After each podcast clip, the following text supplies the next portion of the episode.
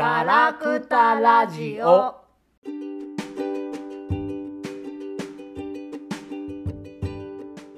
はい、始まりました。ガラクタラジオ第39回です。えー今回もガオガオとセラマリナでお送りします。よろしくお願いします。お願いします。セラマリネさん、お久しぶりです。久しぶりです。はい、えっ、と、もう1ヶ月以上経ちましたけど、前回から。うんで、まあ、本当にいろんなこと起きましたね。来ました。起きましたし、まあ、起こしましたし。えで、まあ、まずは、やっぱね、あの、ステラマリナさんが企画して、えー、ね、あやり遂げたはい、宮台真司講演会。そうですね。ね前回告知させていただいたものが無事に終了いたしました。よかったですね、本当ね。はいうん、ちょっともうでも半月ぐらいさ過ぎて、なんか夢だったんじゃないかなみたいな。本当にあった出来事だったんだろうかみたいになってるけど。ね。この、あの、黄色いミニに乗っていただいてね、あのボロボロ。いや、すごい褒め褒められてたね。ミニ。ああ、選選び方の話。うん、いい車に乗ってるんで、さすが、なんか、言ってなかった？フォルクスワーゲンのなんか、ミニをまあ選ぶ、さすがですね、とか言って。いや今、い一番安いな価格帯の中古車の中で、まあ、気に入ったのが一個だけあって、すごい手に入れるの苦労したんですけどね。あかわいい、かわいい車だったね。私も初めて見たけど。うんうんうん。あの、すごく可愛いんだけど、本当ね、あの、業者とトラブって大変だったんですけどね。何回も浜松に行って、いろいろ確認して、突き止めてみたいな、もうほとんど、ほとんど、あのね、あの、探偵みたいなことやってやる。うん、本当探偵みたいだったよね。そうまあ、そんなことがありましたけど、まあ、それは、それにまあ、晴れて、自分も久々に、まあ、あの、実家に置いてあったんでね、あの、大阪に持ってきてないんで、久々に乗って、宮台さんを乗せて、みたいなね。まあ、なんかねうんうん。宮台先生ってさ、うん私はだけど、直接お会いすると緊張しないのね？そうだね。この間僕もそんなになんか、緊張しなかったな緊張はしないんだけど、多分でも気分的にはすごい舞い上がってるから、うんうん、そうやね。なんかあんまり何話したか覚えてない、正直。その、講演会以外のところで。そうだね。まあ、あと、確認以外に何話したかなと思って。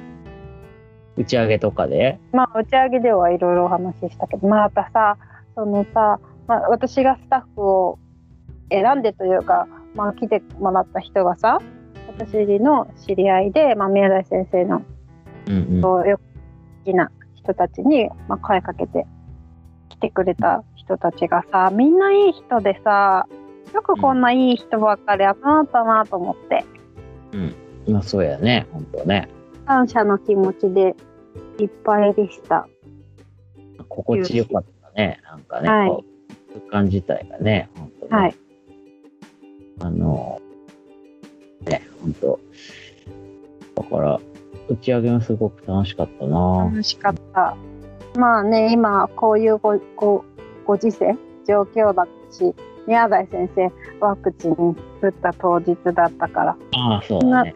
ね、長いことはいなかしなかったけどね、打ち上げって言っても本当にちょっとお食事して、つ本当ね。会かみたいな、うん、まあ、あ感じでしたね。宮台先生が、あの、結構怖い話に目を輝かせる。少年のようだったよね。怖い話聞きたがりだったね。初だし、ここがやっぱり、やっぱ素敵なうんところでしたね。うん、まあで、本当ね、あの、いろんな、会いたかった人たちにも会えたしね。あんそうだね。で、ね、いい質問もいっぱい出たしね。ね、んなんかさ結構そうまあ諏訪さんの質問はさあれなんだよね後半だった第2部の方だったからオンラインにも乗らずその現地にいる人にしかシェアできなかったのが残念なんだけどすごくいい質問だった。うん。でも前半の時でも結構すごくいい質問がいっぱい出てありがたいなと。うん、なんかやっぱみんなし切実な話だったよね。まあそうだね。まあ、やっぱ、日本がどうなるんですかみたいな話もまあね、ななくはなかったけど、それよりもこう、その人の生き方にこう、直結するうようなんうん。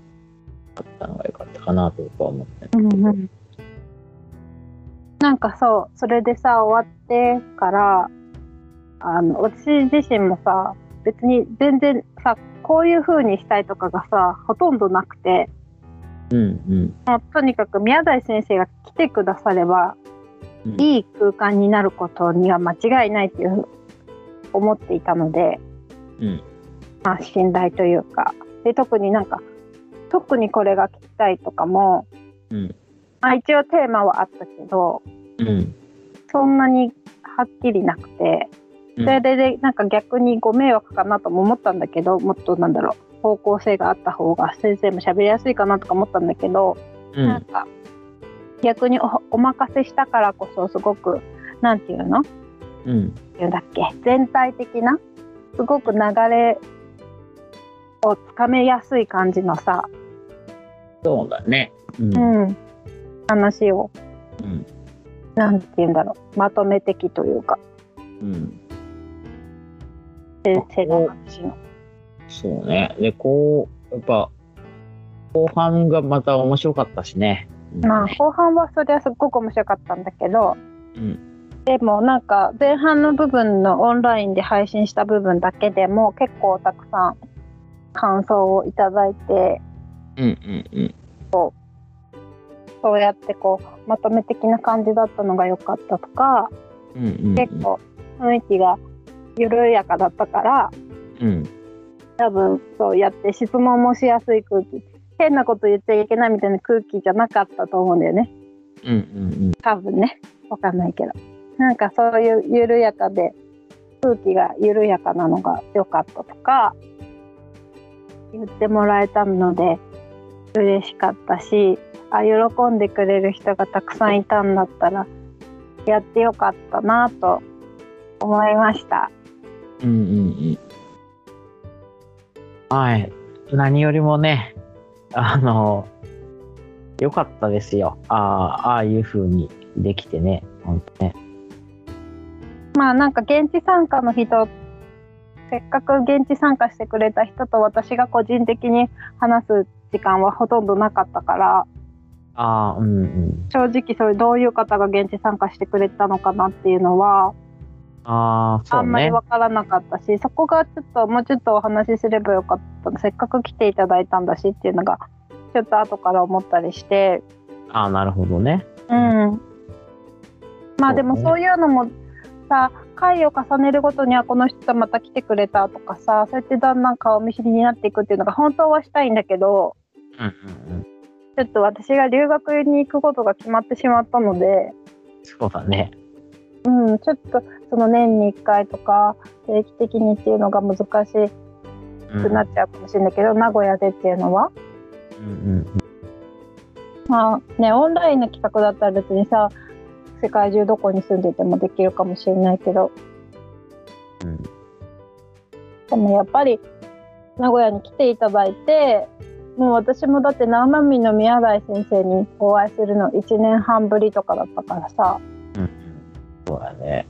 やっぱり全然違うじゃん。全然違うね。ごいさエネルギーもらうじゃん。何なんでしょうねあのなんかすごいですよね。まあね、うん、本当あの、なんていうか、うん。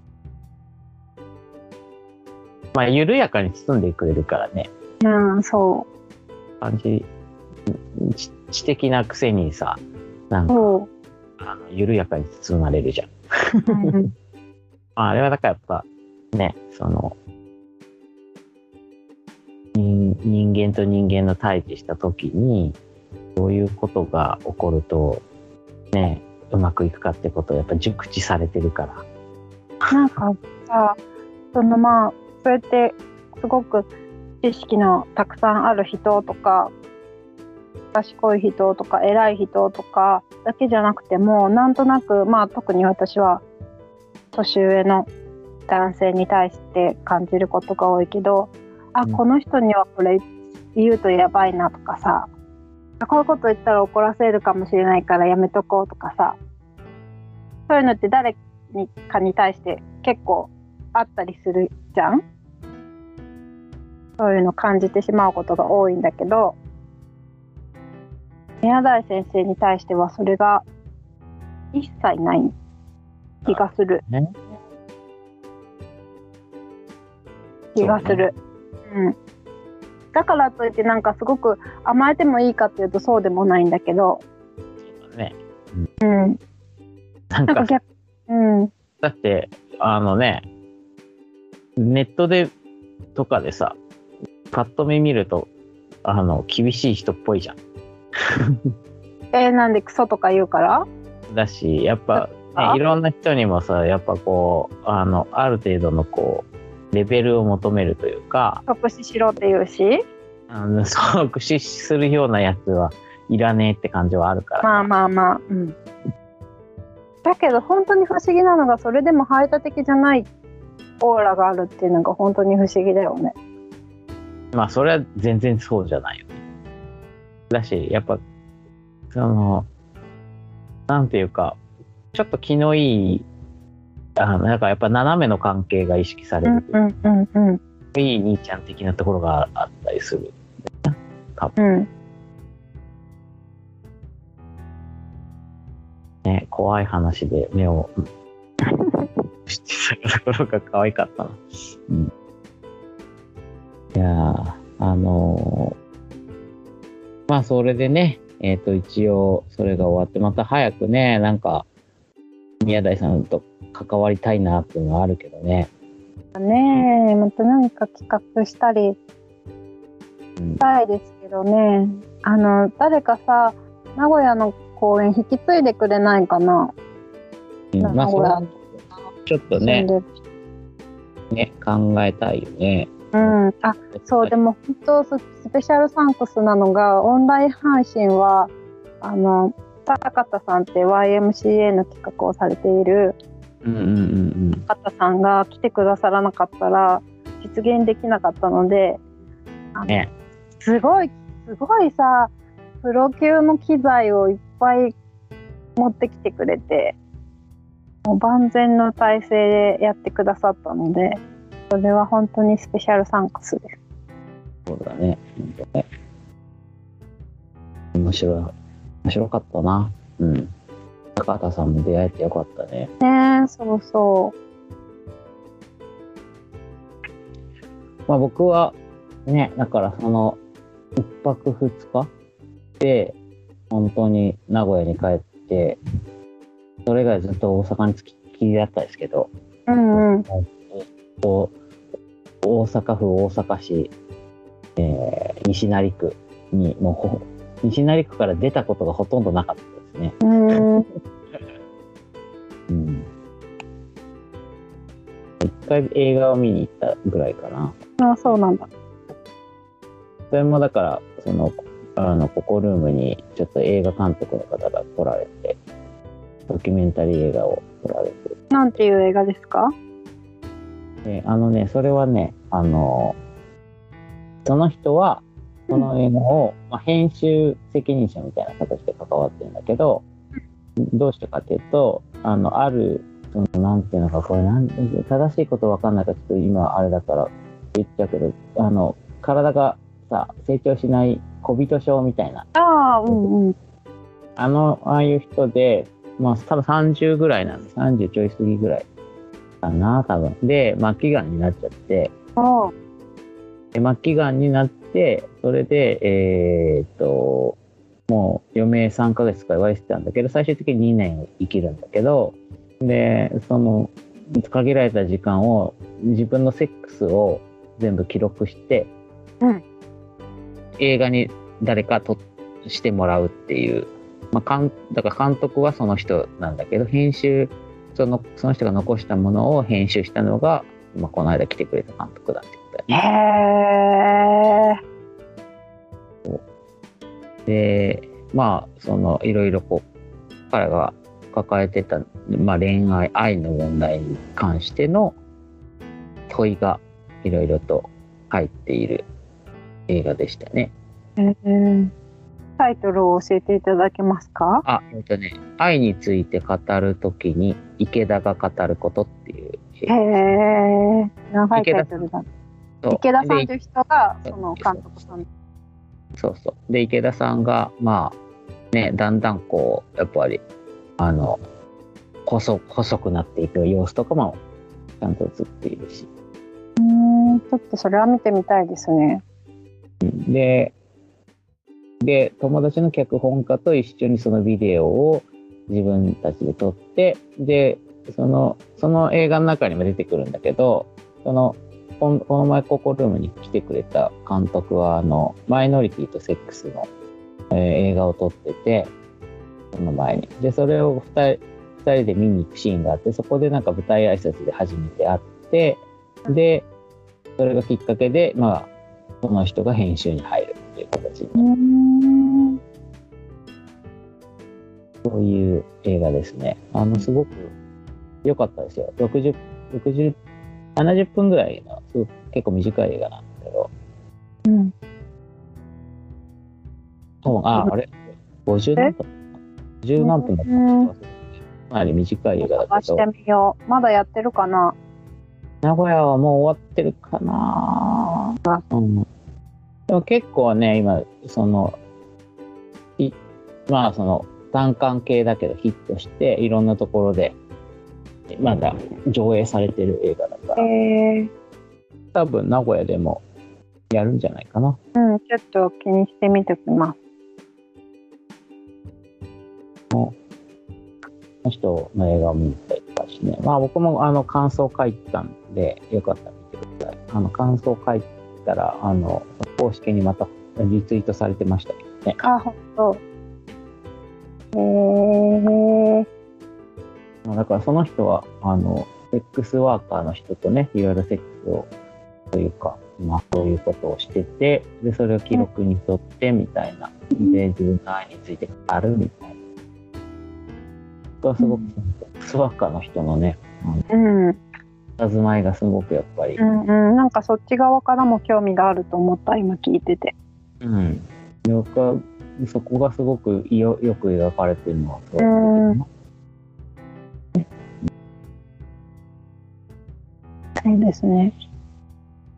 まあそういう映画でございました。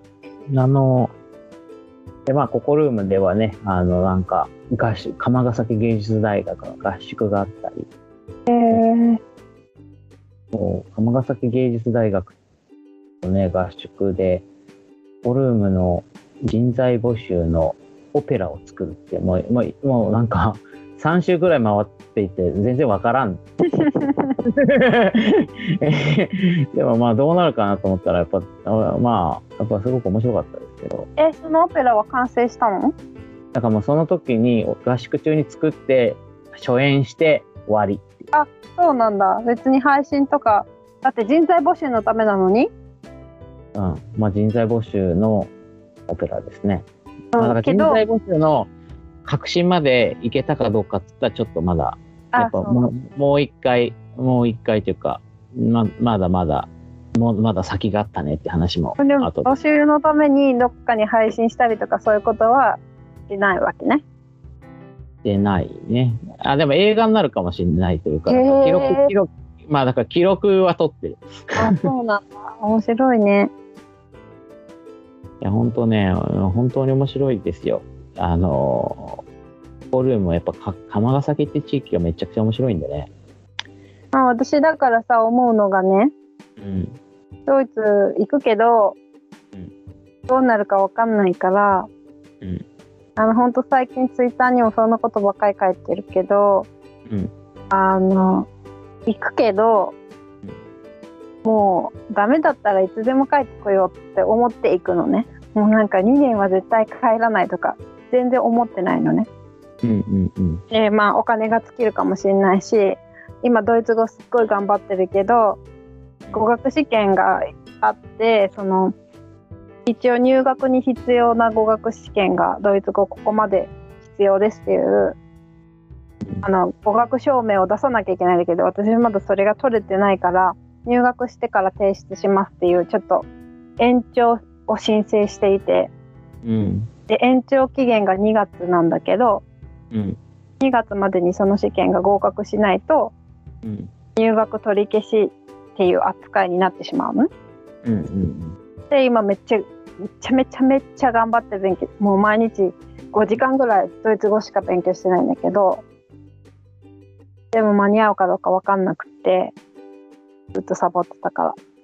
うん。でまあそれでもし2月に入学取り消しになったらもう半期だけ在籍して帰ることになるしうん。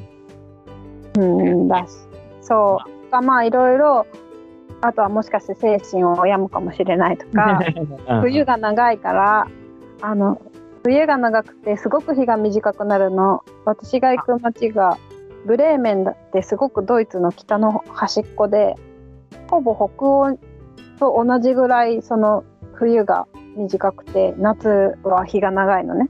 冬は日がそういうわけじゃない。海には面してないけどでもすっごく北の方なのドイツの中では。北海とかあるもんね、あの。そうそうそうそう。でもそっちの方。だから魚料理も結構あニシンとかは食べれるらしいんだけど。んでだから結構それでやっぱなんだ日照時間が少なくて鬱になる人とかが多いとか言ってとにかく寒いし。まあ環境の変化にはあんまり強くないので自分自身。まあそうなったら帰ってくるからで帰ってきたらえっ、とココルームか放牧に行ってみようと思って。コルムと放牧はまた全然あれ違いますけどね。まあ違うでしょうけどねまあ、ココルムはとりあえず遊びにおいで。遊びには行きたいけどちょっとドイツ行くまでには行けないかもしれないけどうん、あのね、まあ、で、本当鎌ヶ崎という場所が本当に、やっぱり、昨日ちょうど夏祭りだったんですよ。うんえー、13、13、14、15と夏祭りがあって、あの、うあの、えっ、と、令和一期にも出てくるあの、か三角公園でね、あはいあの、まあ、ちっちゃな公園なんだけど、まあ、鎌ヶ崎の人たちが、まあ、小さな地域の人たちが、で結構すごく盛り上がるらしいんだけど、今年はまあかなりね、縮小コロナで縮小されて、うん。3日間もやらずに、まあ雨も降ってたから3日間もやらずに、まあだからその鎌ヶ崎の支援機構の人たちがね、これはまあ、あの、えっ、と、鎌ヶ崎用のたちとか、まあ、いろんなね、あの、いろんなものを抱えた人たちを支援しているようですけど、その人たちがブースを出していたりとか、あとは、あの、まあ、で、ステージ、本当はステージでいろんな催し物があるんだけど、それはちょっと重視して、で、あのね、老人の、尼崎の老人でやる紙芝居集団があって、それは紙芝居なんだけど、その横でその老人たちが生でえあの演じるみたいな、へえ。面白い、尼崎のね、まあ、ちょっとちょっとした名物なんですけれど、結びっていう集団があって、その人たちの、えっ、と、まあ、お芝居、紙芝居と、あとは、慰霊祭って言って、まあ、この地域で亡くなった人、今年亡くなった人の名前を全員、名前を呼んで、で、うん。もらうっていうのをやるんですけど、それをなんかやっぱね、見てすごい、あの良かったですね。へえいいですね。うん、やっぱまあ、ね、行きたかったな。あの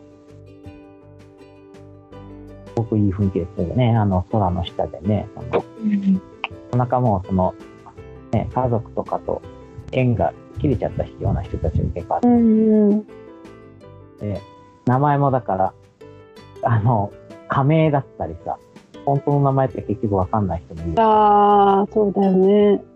下の名前もわかんないままとか、あだ名で、あれ最後まであだ名しかわからないとか、っていう人もいるんですけど、そういう人で、えーっと、名前が呼ばれるって言って、あ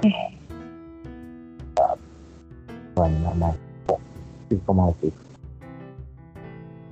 ちょっとね、声が途切れますね。あ、ああ、そうですか。えっ、と、それがね、まあ、公園の、三角公園の空にこう吸い込まれていくような感じがするんですよ。そういう、この一つ一つの名前がね。いいですね。で、まあなんかやっぱ、その、結びの人たちももうだから、あの、最年長で92歳の人がいて、えー、その人が演じたりとかね。へえ、92歳で。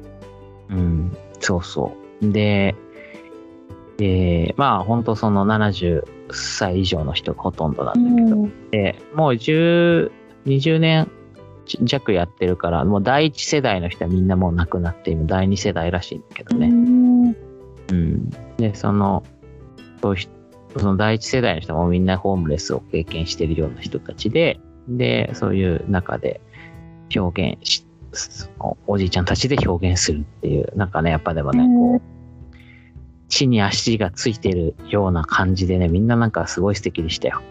それすごい見たいですね。すごい良かったですね。まあだから、あのやっぱこう地域としてとても面白い場所ですね。うん。そうなんでしょうね。うん、あの、聞いていて思います。うん。まあまたね、あの、釜崎のあれこれについては、またゆっくり語りたいので、また今度にしますけどね。うん。はい。まあそんな感じでしたね。うんで、まあ本当こう、ん目の前で起こるいろいろ面白いことに一生懸命って感じの毎日を過ごして、いいことです。はい。それが最高ですよ、やっぱ。そうですね。でやっぱ、うんあの、予想できないこといっぱい起こるからね、本当うね。ん。うん。まあでもそれをさ、多分さ、その予想できないことでさ、自分がさ、いいと思うことばっかりじゃないことも起こると思うんだけどさ、はいはいはい。こうなってほしくなかったこともうんうんうんうん。起こると思うんだけど、そういうのも含めて楽しめるようになると最強だよねって思いますよね。まあそうですね。それも、だからそれもだからもうう受け止めて、人生はい生きて死ぬだけだと思って受け止めあて、そうそう。それでさ、宮台先生の話に戻すんですけどさ、はい。そこから戻してくださいよ、ぜひ。あの、ちょうどつながったんですけど、私の中で。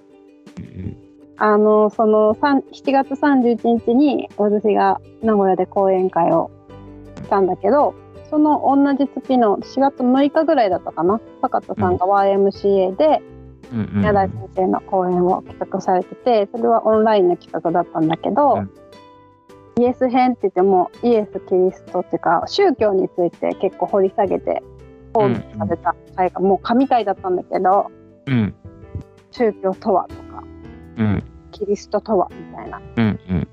でこう今のキリスト教の神様まあイエス・キリストじゃなくてイエスとキリイエス・キリストが神父なる神だって言ったそのキリスト教の神っていうのは見る神であるっていうのを宮台先生はあのその説を説いていらっしゃってそのそれは宮台先生の説じゃなくて、えーと正確に言うと全教皇ベネディクト16世が本にそれ書いてあるっていう。でまあ今のそのカトリックの、うん。なんて言ったっけ枢機卿なんか偉い人たちうん。の大半はそれをにを支持してるっていう考え方なんだけど神様は見る存在であると。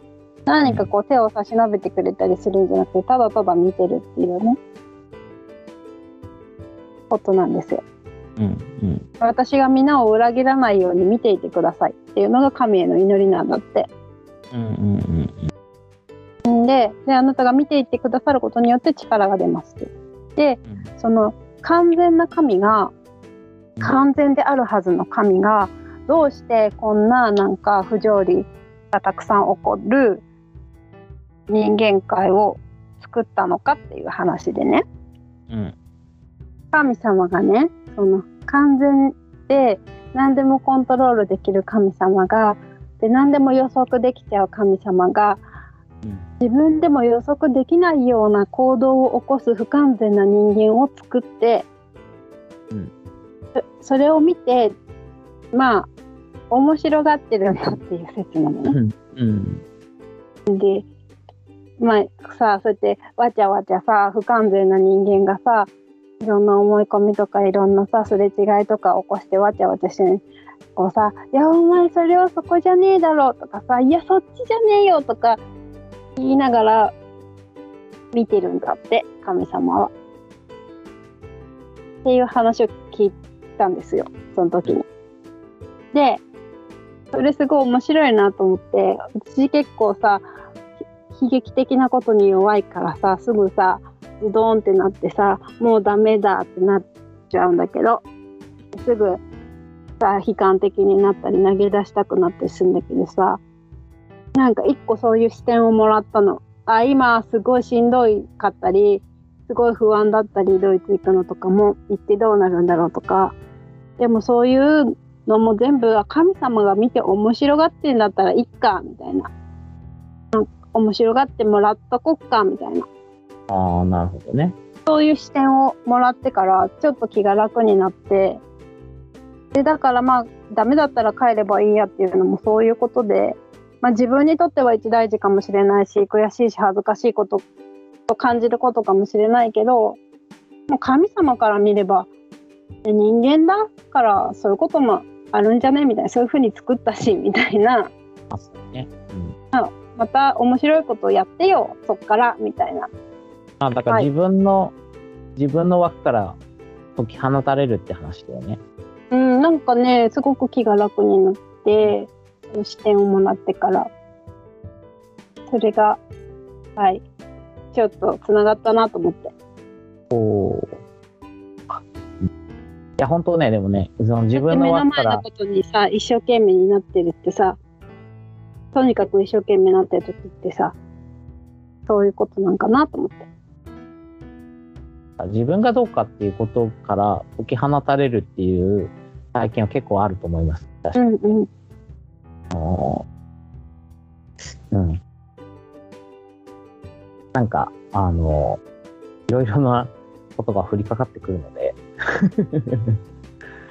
うん、そう自分にはどうしようもないことがさ多分さ私はなんだろういわゆる普通には生きてないからわかんないんだけどもしかしていわゆる普通に生きている人たちってあんまり自分でどうにもならないことのすごく大きいことってあんまり起こらないでさ生きていけちゃうのだろうかって思ってそうするとさちょっとさ自分にどうにもならないことが起こるとさものすごくさショックじゃん。ね、やっぱだからどう自分でコントロールしようとしちゃうんだよね。そうそうそうそう。できると思っちゃうんだよきっと。って思った。だけど本当は自分でコントロールできることの方が少ないんだからさ世界には。ほとんどね、うん。うん、ほとんどできません。うん。まあそれはもちろん私は留学に行きたいと思ったから受験をしてそしたら運よく受かっていけることになったっていうのはでも別に自分でコントロールしたからっていうことじゃそこはまたちょっと違うんだよね。うん。あとなんだろう宮台先生の講演会やりたいと思ってできたっていうのもまあ自分で動いた、まあ、動かなきゃできないっていうのはもちろんそうなんだけどさ。だけど、まあ動くモチベーションがどこから来てるかって言ったらさ、うん。まあ、いろんな育ちから多分全部関わってきてることだし、うんあそう考えるとね、気がついたらここにいたっていうことなんだよね。うん、でもやっぱり宮台先生にさ久しぶりにさ生身でお会いしてさあやっぱり自分のエネルギー源のかなりの部分はこの人から来ているなっていうのをさ再確認してしまいましたね。おめでとうございます。何愛の告白？今のね、あの大丈夫？大丈夫なんじゃない？時々キモくなるから、宮台先生の話してると。まあ、愛は過剰なものですからね、気う持ちん。ね。そうね。いや、楽しかったな。うん。まあ、そんなね、我々は非常に楽しい時間を過ごしながら、あの、裏ではなんか、あの、つまんないことばっかりやってましたけども、それね、あの、つまんないことやってたんですか？えーだって運動会やってたじゃないですか。よくわかんないけど。運動会？大きい運動会東京でやってたでしょ。あ運動会ね。だね。ほとんど見なかったけど。ね。あここで炎上とかしてますけどね。いいですわ。ね、でも、これは本当に申し訳ないけど、私は今、本当にドイツのことで忙しすぎて、ちょっともうアンタッチャブルというか、もう何もタッチできない。本当はもしかしたらもうちょっと日本の問題に関わって、日本のことを知ってから行った方が、向こう行ってからさ、いや、日本はどうなんだよみたいな話とかがさ、日本について語れるのはやっぱ日本人の方が多く語れるはずだから聞かれることも出てくると思うんだけどだからちゃんと、うんそうだけど今出てくることって全部加速主義の流れの中にあると考えないような話しか出てこないからね。うん、うんまあだから申し訳ないけどちょっと今すごく全然あのどうでもいいってなってる。まあね、だからね、いい起こるべきとこは起こんなきゃいけないとは思いますけど。ええもちろん。うんと、ね、そりゃ、ね、あのまあいろいろちらっと見つつさ「いやこれは違うだろ」とか納得がいかないということはすごくたくさんあるしあの時間とエネルギーが割けるんだったら物申したいことはたくさんあるんだけど今ちょっとそっちにさ割いていられないっていう現状があってまあそれはまあもどかしいというかでもあえて見ないようにしてる部分もある。あの自分の中でフラストレーションが溜まっちゃうから多分。見ちゃうと。コロナの話とかはね、本当殺人をしているようなもんなので、うん。ねまあだからそれは、うん、もうなんか、絶句するしかないんですけど、うん。まあ、うん、な、なまあ、なんていうか、何かの帰結としての現れとして出てきてる感じ、うん必然かなとも思ったりはするしね。うん。でもそのさ私のお友達たちがね、まあ、宮台仲間のお友達たちがうん。すごくなんていうのまともな意見で怒ってくれてるのをツイッターとかで見て、うんこう改めてあこの人と友達で嬉しいなとか思ったりしてる。そうね。うん。うまあ、あの、ね、もちろん、あの、この間、ホームレスの、あの、人には価値がないとか言ったやつがいてですね。相手ですけども本当に前から嫌いだったけどね。まあね、だから、それに、まあなんかそれがこう明らかになったっていうだけでね、まあね。うんまあだからああああいうのに煽られてしまう、えー、とメンタルを抱えてる人たちがたくさんいるっていう社会を作ってきた我々が問われるってだけの話で、うん。あの人がどうとかはもでも本当にほころびがさすごい気がする最近あ、そうね。か本当に加速してるんだなっていう気はするし信じられないっていうかありえないことが爆発的に各方面で起こってるような感じがしていてやっぱり加速してるのかなっていう実感はありますね。そうね。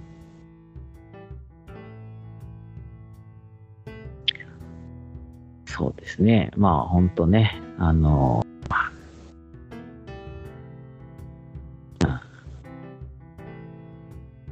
まあ、だから、その、そういう人たちも、ある種の被害者であるわけなので、うん。